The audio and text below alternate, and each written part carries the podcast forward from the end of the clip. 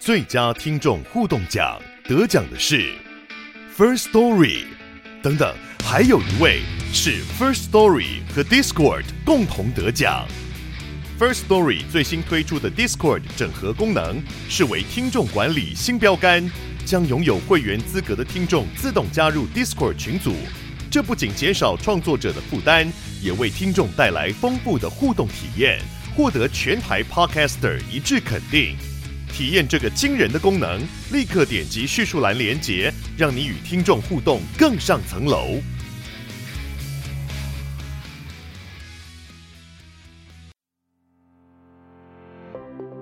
疫后航空终于苦尽甘来了吗？那台湾虎航究竟是如何华丽转身的呢？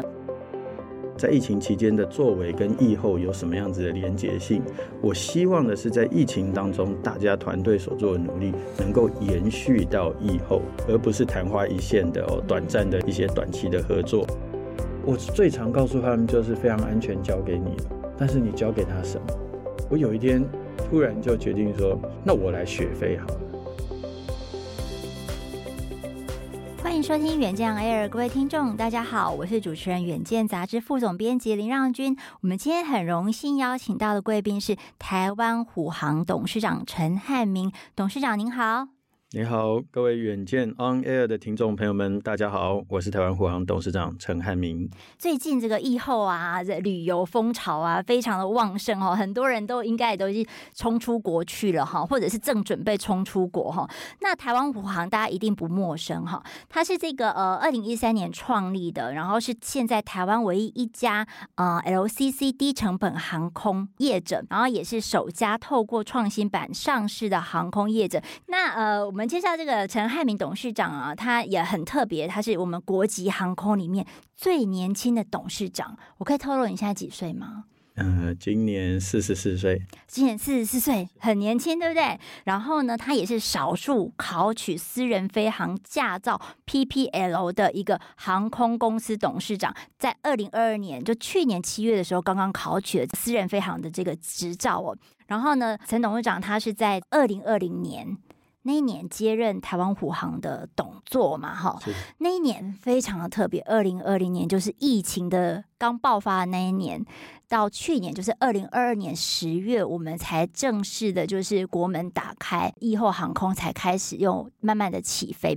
在这个三年的中间呢、哦，这个董事长可不可以就是大概给我们讲一下说，说台湾虎航有发生什么事情？哦，我想疫情对各行各业都造成很大的一个伤害。那甚至身为航空产业，我们当时是说自己是海啸第一排，确实真的非常辛苦。但是我很感谢的是台湾虎航的全员的团。团队跟着我一起，借由疫情这一段静默停摆的时间，我们共同成长，我们一起努力，我们优化了我们的航线，我们也咬紧牙根持续的哦，将我们的航机汰旧换新，然后也在各个商业或者是这个品牌各领域上，我们尽可能的想尽办法团队合作来突破这个疫情的困境。那终于。迎来这个疫后的市场，在疫后的市场，我也看到团队在很短期的时间内，我们表现的很亮丽哦，也让我非常的放心。所以，嗯，我都跟朋友讲说，其实我还会不时的去回想到这三年的辛酸跟这一个苦尽甘来的历程。那当然，这背后最感谢的就是我。八百位同仁，平均三十二岁，台湾最年轻的航空公司的团队，嗯，大家共同的成长，才能够让今天台湾护航走到以后的现在。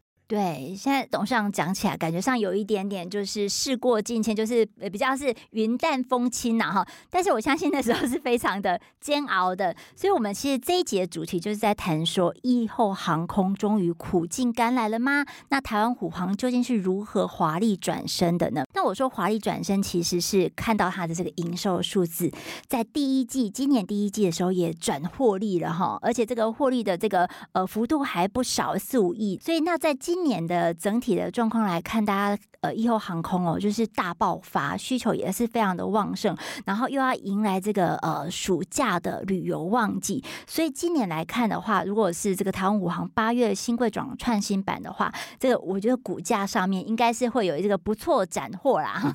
这董事长他有一点尴尬笑哈，因为他现在是不太可以讲太多营收或者是数字的东西啊。不过我可以看到，就是说在疫后啊第一季的表现之外，呃，其实国人对于这个疫后所谓我们期待的旅游大爆发哦，真的有反映在台湾虎航的这一些航点航线上。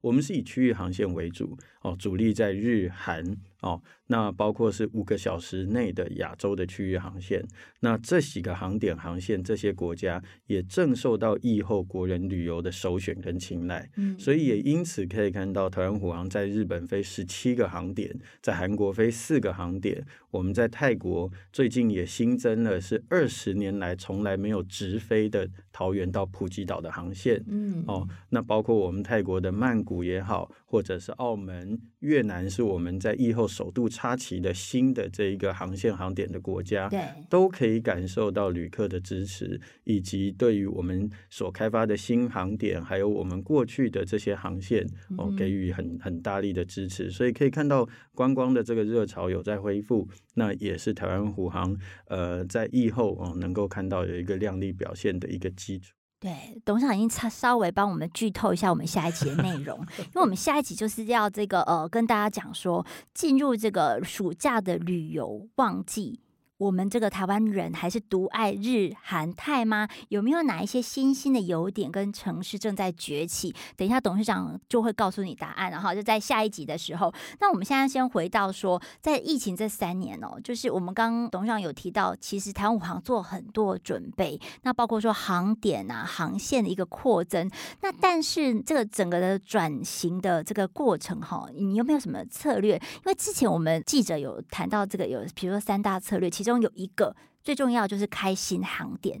现在我们有二十七个航点，三十四条航线嘛，哈。那在疫情期间，你究竟开了哪一些的航点呢？是，我想在疫情爆发的初期哦，这个疫情真的是看不到尽头，嗯，哦，所以其实身为一个团队的大家长，我也能感受到同仁的心慌啊。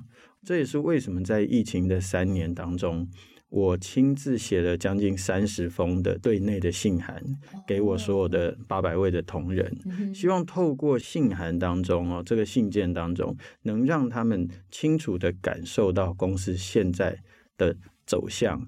跟公司接下来的计划，让他们对于说这个疫情的整个泥沼这个困扰，最少还能够知道有人是带着他们，这个团队依然是往前行的。所以，我想在疫情期间，这个内部的沟通是非常的重要的。哦，那当然，我们也抓住在疫情期间的任何可以赚钱的机会。这个我想是整个团队在努力，哈，希望能够有共同的目标一起打拼的。嗯，董事长，可是，在那个时候，因为好像在隧道里面看不到尽头的光嘛，哈，疫情期间，那这样你去开谈心的航点，那个时候会不会觉得说，哦，我真的是很像在押宝？其实，在疫情期间哦，我们最主要是将我们既有的航线全部优化过一次。嗯，哦，所谓优化航线，就是说，在过去，因为二零一八一九年是台湾虎航哦表现最亮丽亮眼的时候。对，那时候 EPS 都有四五块。是，所以也难免在表现亮丽的当中，它会隐藏了一些你看不到的，或许是以。很亮眼的东西，却掩盖了那一些还不足以满足这个市场的缺点。所以在疫情的当中，我们反而能够重新的去检视它。嗯、那也看到了，除了亮丽的航线之外，还有一些需要再加油、再加强的航点，甚至可以在优化的航线，让整个布局能够在疫后让旅客的旅游更加的便利。嗯，哦，这个是我们在疫情当中所做的功课。举例来说，我们看到我们的北海道，我们飞的旭川跟函馆两个航点，但是在疫情当中，我们就看到说，诶。我们常常主打旅客可以 A 点进 B 点出，一路游历下来，不用再走回头路，让整个旅游更有效率。那么旭川跟函馆之间还有一个札幌新千岁，嗯，这个点，如果这一个点我们能把它开起来的话，那么旅客可以从旭川进入北海道。自驾一路到新千岁，嗯、再从新千岁搭乘台湾虎航回到台湾，哦、这样旅游的效率跟便利性，对哦就会提升。嗯、这也是中南就都有点了，是这也是我们在疫情当中所看到开设新航点的一个契机。那我很感谢团队在疫情当中没有停止的哈、哦，自己不断的去优化，甚至开了这样子的一个航点。你看，在这一个去年的十月十三号，台湾的国境跟日本的国境相继开放之后，日本出现了人力不足的一个缺陷。嗯、人力不足的情况下，它只能将一个地区最大的航点先暂时的开启。嗯，所以二三线的航点可能暂时因为人力不足，它的这个开放的这个时程就往后递延。北海道它就只开了新千岁。所以，当你台湾虎航声称你有旭川跟函馆，而落掉了新千岁，在疫后刚开启国门的那一段，假设我们没有新千岁的话，我是赚不到新千岁这个冬季滑雪的市场。对，第一波就飞不成了嘛。没错，那你只能眼巴巴的看着别人在飞在赚。嗯，那你号称自己是北海道飞最多的。却英雄无用武之地。但是反观我们在疫情当中所做的努力，我的团队事先布局了要开航新千岁，也在疫情的期间做足了所有申请的准备工作。所以在疫后，虽然我的旭川函馆是稍后才开启这两个航线，但是在疫后十月过后，整个冬季的滑雪市场，台湾虎航能以新开启的新千岁这个航点，嗯，足以在亚洲的市场持续提供给旅客的服务。我想这个就是团队努力哦，在背后所看到在疫情期间不间断努力的一个，我那是等于是说第一发就蛮成功的，然后就抓住这个北海道第一波疫后滑雪商机啊。是，但是这一个北海道的新开航这一趟旅程啊，也带给我另外一个功课。嘿哦，因为你知道航空公司的新开航应该是开开心心的哈，然后做足了功课，然后在市场上找到一个很好的一个新航线的一个开启哦。但是那一趟我只到新千岁去剪彩完之后，我就赶忙飞到东京去，嗯，因为那个时候正值日本的各场站人力不足，各大航空公司都受到减班的影响，是是，所以我到了新千岁，开开心心的剪完彩开航之后，我就让所有的媒体旅游团在那边继续的游玩，我就直接搭乘国内线到东京，展开我七十二小时的拜访，十八个合作商的拜访。企图希望能够稳定在疫后，因为日本人力不足所造成我航班减损的一些改善。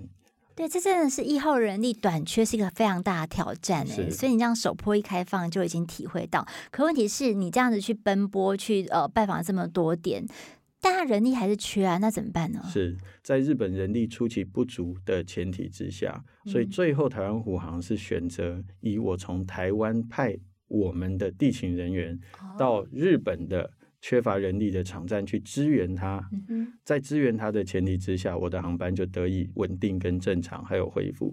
所以在国人在疫后第一个农历过年的假期，我的航班不止没有减少，甚至还增班，来维持国人第一个假期哦，在以后想要出国的这样子的一个期待。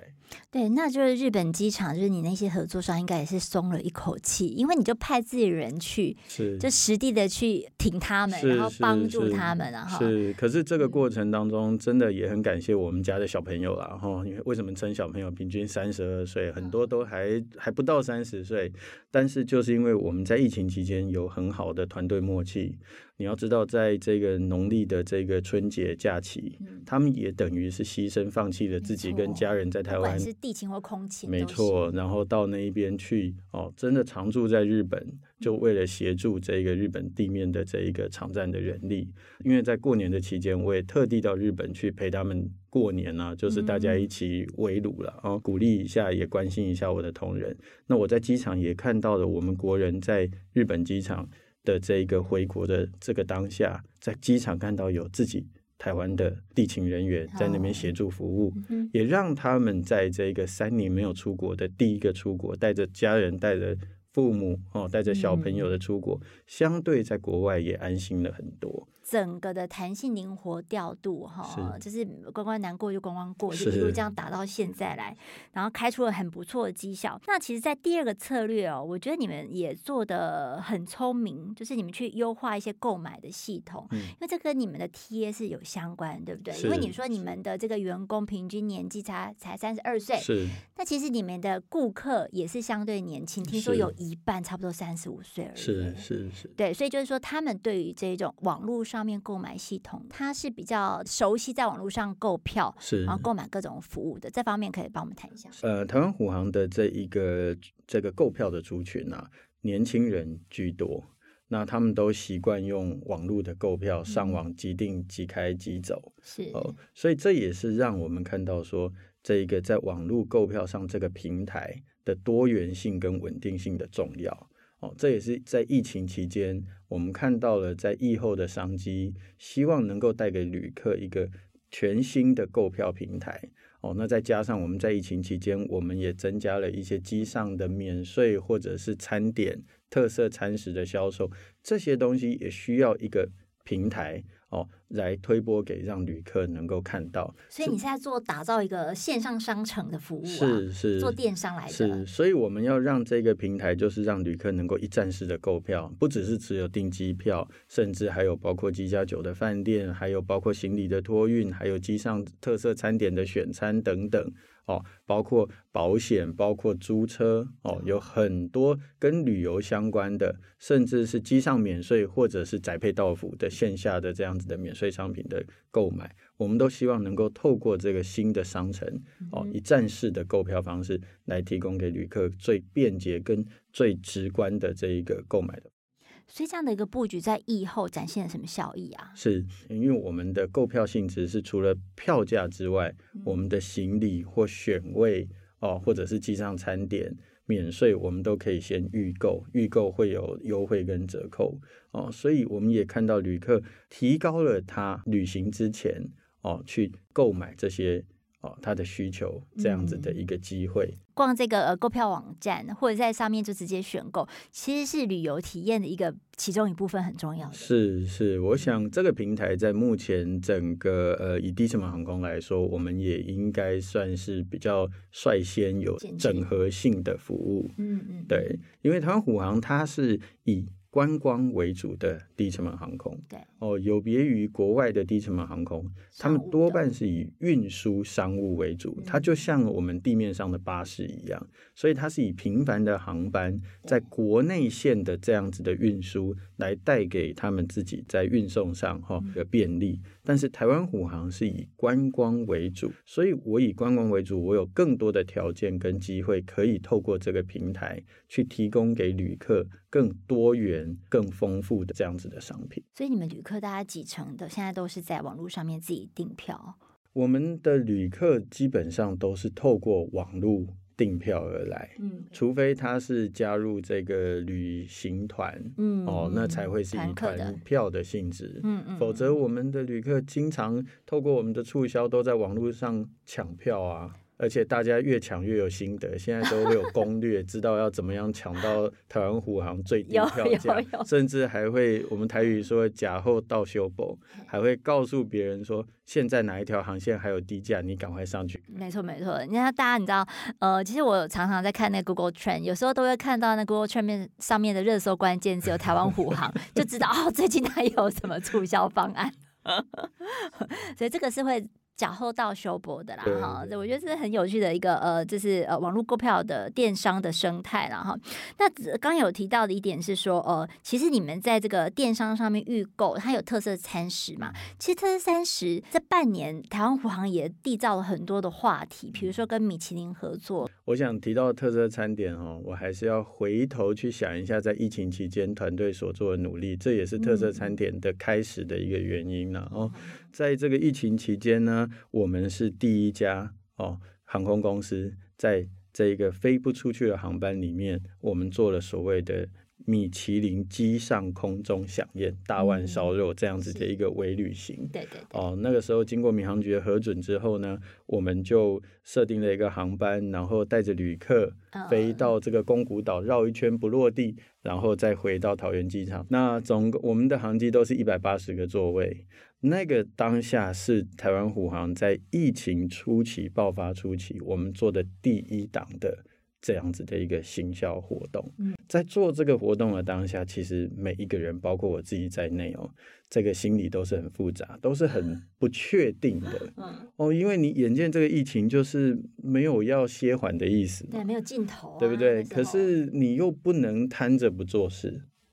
其实当下没有一个人有把握他要卖多久，所以我告诉我的同仁，行销的同仁说。你每五分钟跟我回报一次，我们卖的好不好？没有想到，在第一个五分钟，他们就打跟我说，全部销售完毕。哇塞，这是一个秒杀的速度。是，所以这也是给团队在第一步疫情当中的创新的第一步。虽然这架飞机真的不如我们平常在疫前，我们真的是可以飞到各国去享受美食，但是却能够得到旅客的喜爱跟支持。我相信，我也感受到团队的同仁就愿意相信，也持续不间断，在疫情这整整的三年，让我们不断的推陈出新，再继续做了很多的创意活动。对，我觉得有时候是这样，就是在你看不到光的时候，然后你有这种小小的成功，其实就是一个很重要的里程碑，然后团队就可以再支撑下去。所以这个、啊、呃，虽然还是在烧钱，但是董事会就觉得好了，可以这一关给过。是是，而且团队的凝聚力也会更强。像在这之后，我们是首家台湾的业者做客舱载货。我们利用客机客机的内舱来载货，嗯，我们也是首家航空业者做航空体验营，我们让小朋友到这个机场去 key boarding pass，啊，这个平常你们都没有机会可以做的事情，在疫情期间，我们就把机场当做是游乐场，所以很多小朋友呢就到柜台里面去，自己去敲自己的英文姓名，把自己的登机证印制出来，这也是我们首家所做的。那在疫情期间，我们也找到日本的这个乐天集团，他在乐天桃园的棒球队，我们跟他一起合作。嗯，那运动是一个大家最容易开启的话题。我们之后也推出了这个台湾首家的 NFT 航空的航航空版的 NFT，限量的限量十五枚的 NFT，嗯，哦，也都销售的很好。从米其林大碗烧肉的这个空中响宴之后，我们就找来了什么？国人最爱的咸酥鸡，我有一天出门，我就跑到北安路的那个咸酥鸡，大直第一家咸酥鸡，买了一大堆的咸酥鸡，回到我办公室，全部摊在桌上，然后邀集很多在办公室走动的同仁，是不是？对对，来进来吃，还有很多是闻到香味而进来的。好，进来之后他们就吃的很开心。那我自己本身又是可乐控，我的办公室里面冰箱里面全部都是可乐。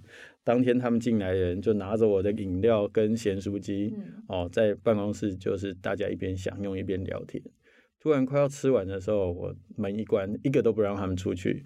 我问他们说：“那吃也吃过了，嗯，你们告诉我这个东西登上航机可不可行？”哦，原来你是有一些企图的，是不是？所以我记得大家当下都非常的惊喜惊艳，有些人开始怀疑，有些人开始觉得嗯支持。有些人开始想法规，有些人开始想其他旅客的感受，所以像我有的同仁就说，这个味道这样很重诶，那其他的旅客受得了吗？哦，那大家就团队。董事长，等下我想问一下，为什么要吃完之后才关门？你要先让他享受满足，卸下那个心房之后，哦，你才能听到最真实的声音吗？如果你一开始跟他说，你进来吃的，等等我要跟你讨论 要不要上这一个机站航机的时候，可能他在吃的当下，他没有办法那么 enjoy 那个东西，他已经开始脑袋在思考说，我等等要怎么回答这一题。但是真的让他开始品尝了之后。让他觉得说，嗯，这个就是我们台湾人最喜爱的街边美食嘛，甚至是宵夜美食嘛。然后充分的体验享受之后，才有办法去想象说，哎，这个东西把它搬上机上，再把我们的专业加注进来。其实你是不是不想让他们拒绝你？这也是一个手段。对，你就是说，大家用尽各种方法，一定要把盐酥鸡搬上飞机。是，是，所以现在你搭乘台湾虎航，你都可以在机上买到。台湾第一家咸酥鸡，哦、也真的如我们所想象，一个人买。后面十个人闻到香味就开始掏钱掏卡出来。我觉得这个比泡面更坏耶，盐酥鸡的感染性更强。是是。那包括后来跟这个利亚，我们台湾之光哈，他去参加美国的这一个冠军厨神的这个比赛，啊、小小厨神，小小厨神。嗯、那米其林的炒米粉哦，还有餐点也都登上了我们的航机。嗯，那包括后来我们跟这个蔬食料理。哦，必比登推荐的小小素食哦，这个也是在台北餐厅一味难求的。哦，我们也跟他合作。那因为现在国人对于这个饮食都比较养生一点，所以我们也将这个素食端上航机，让搭乘的旅客。他在机上的餐点能够有更多的选择性、更丰富的选择。我上次听你们那个 就是采访媒体记者讲，你们很有趣，像呃小小厨神这个联名的系列，嗯，不是有一个炒米粉吗？对，竟然是意外吸引了那种八十岁以上的老人家喜欢呢。对对对，我有一团这个八十岁的同学团呐、啊，他们就是学校毕业之后，每年好像都会。揪团一直出去玩，一直玩到现在已经整团八十二岁了。哇，这是活跃老化的一个典范。他们搭乘了我们的航机到越南的岘港，嗯，在回程的时候，他们就点了炒米粉。所以台湾皇就真的是走这种台湾古早味，是，然后而且是回忆杀的路线。是啊，我们机上还有我们传统的排骨饭、面食啊、泡面啊等等，我们有很多特色餐点。哎，有没有呃听众听到这里，真的是为了这一些古早味啊？这是在空中。美食去订虎航的，如果有就留言给我们，我也很想知道比例上有多少这样哈。那其实就是说，那个台湾虎航很多的空中或者行销的创举，是来自于董事长你本身啊，你自己是宵夜控啊、可 乐控啊，就是你很希望说把你著名的或者是说呃这个生活上的体验也搬到空中去，有个不一样的滋味。那您自己本身。哎，我觉得董事长很值得来访问的，就是你自己怎么样去取得这个私人飞航执照？提到这种国际航空哦，或者是我台湾的航空的董事长拿到真的是这个飞机执照的，第一个就是 K 董嘛，那个张国维是。第二个拿到这样的一个飞航执照的，好像是。对，那你是私人飞航执照，就 PPL 的一个少数考取的航空公司的董事长，为什么当初会想要去？考取这张执照，也想要当机长吗？从董事长再变成机长，其实这个就是我说的，很在疫情当中哦，给我们的养分呢。在身为一个航空公司的董事长，如果没有这一段疫情的滋扰的话，其实你真的没有空闲可以去学习飞行。身为一个航空公司，我们以航空的飞行专业、安全、旅客的便利性为最优先、最高的指导原则。但是因为一场疫情，让所有东西都停摆了。那个时候，你可以想象我们的航机停在这个桃园的停机坪哦，每一架都停得这样规规矩矩的，那航机完全停摆。那也看到了停下来的飞机、停着的飞机，比在空中飞的飞机还要难照顾。所以我的这一个修护的团队啊，在疫情当中都跟我讲说，董事长没有想到这一个停下来的飞机这么难照顾。为什么？为什么会比飞着的时候难照顾啊？因为在飞行高空起降各方面哦，这一个不管是温度湿度，对一架航机在有运作的航机来说，它的养护是一般正常的程序。嗯，但是疫情是全球没有人碰过的。一场灾难，所以包括平时的维修修护的守则完全都失灵了。哦，你要拉一个新的流程来照顾飞机，因为你通常不会地停这么长的时间嘛。嗯、就像我们的商务部门说，我从来没有想过我们航空公司是在经营没有飞出去航线的 航空公司嘛，对不对？嗯、因为在没有疫情的情况下，航空公司的存在价值不就是疯狂的一直飞、一直飞、一直飞吗？再加上桃园。的这一个天后，包括说它很容易锈蚀、氧化，那这些都要比平常花费更多的心力来照顾。嗯，所以在我接任初期，我一开始不是坐在办公室去想这些商业活动，因为你想也没有用嘛，那时候还飞不出去嘛。对，我一开始是到修护工厂去，蹲在机边，跟着大家去了解说。啊，怎么会这样？氧化的比平常还要快，轮胎包括这些发动机要怎么样做一些保护都没有再飞，受潮之后，包括有异物啊各方面侵扰或者什么，你都要花更多的时间跟精神去照顾它。所以在疫情的初期，我们先学了一课，就是怎么样照顾不会飞的飞机。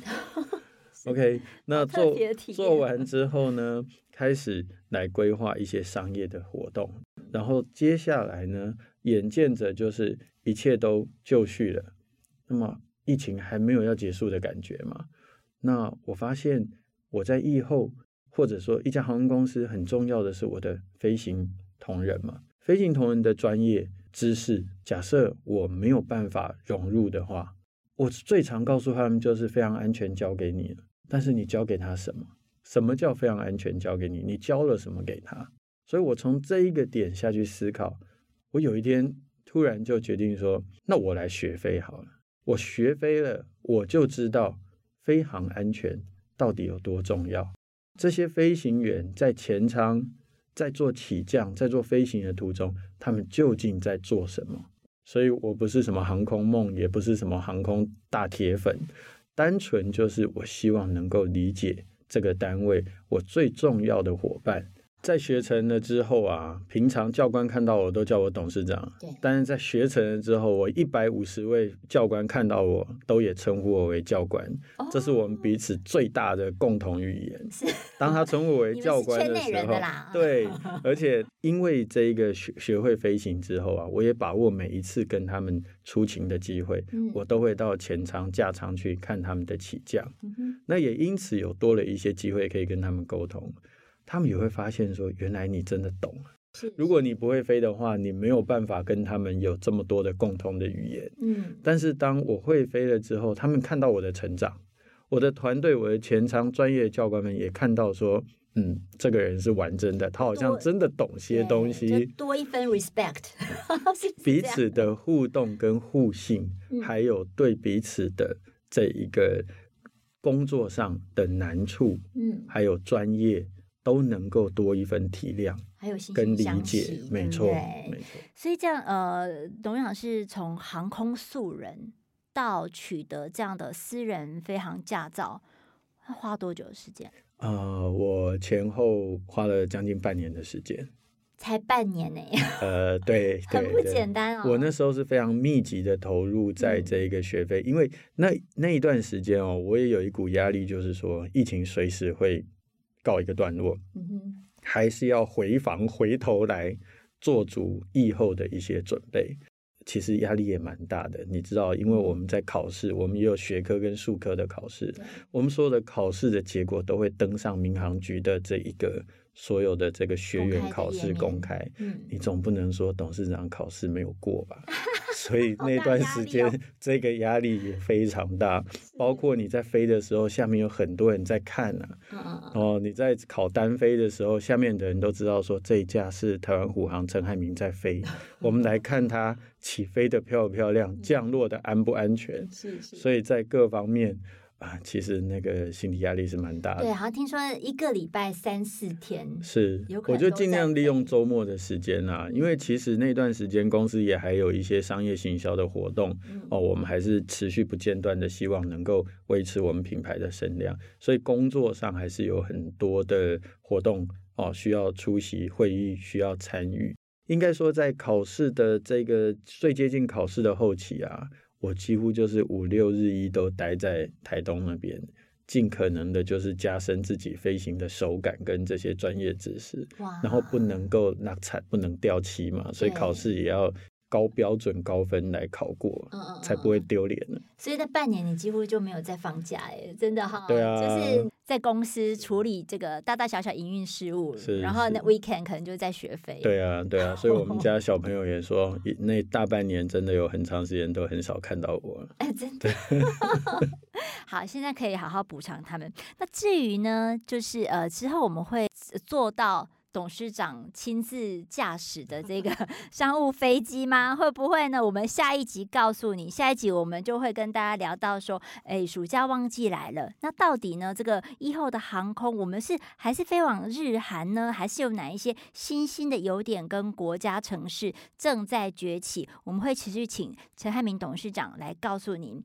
那今天非常谢谢汉明董事长。谢谢各位听众，谢谢副总编辑，期待我们下回空中见。是，那如果想要了解更多的细节，也欢迎参考我们的资讯栏连接。下次见，拜拜，拜拜。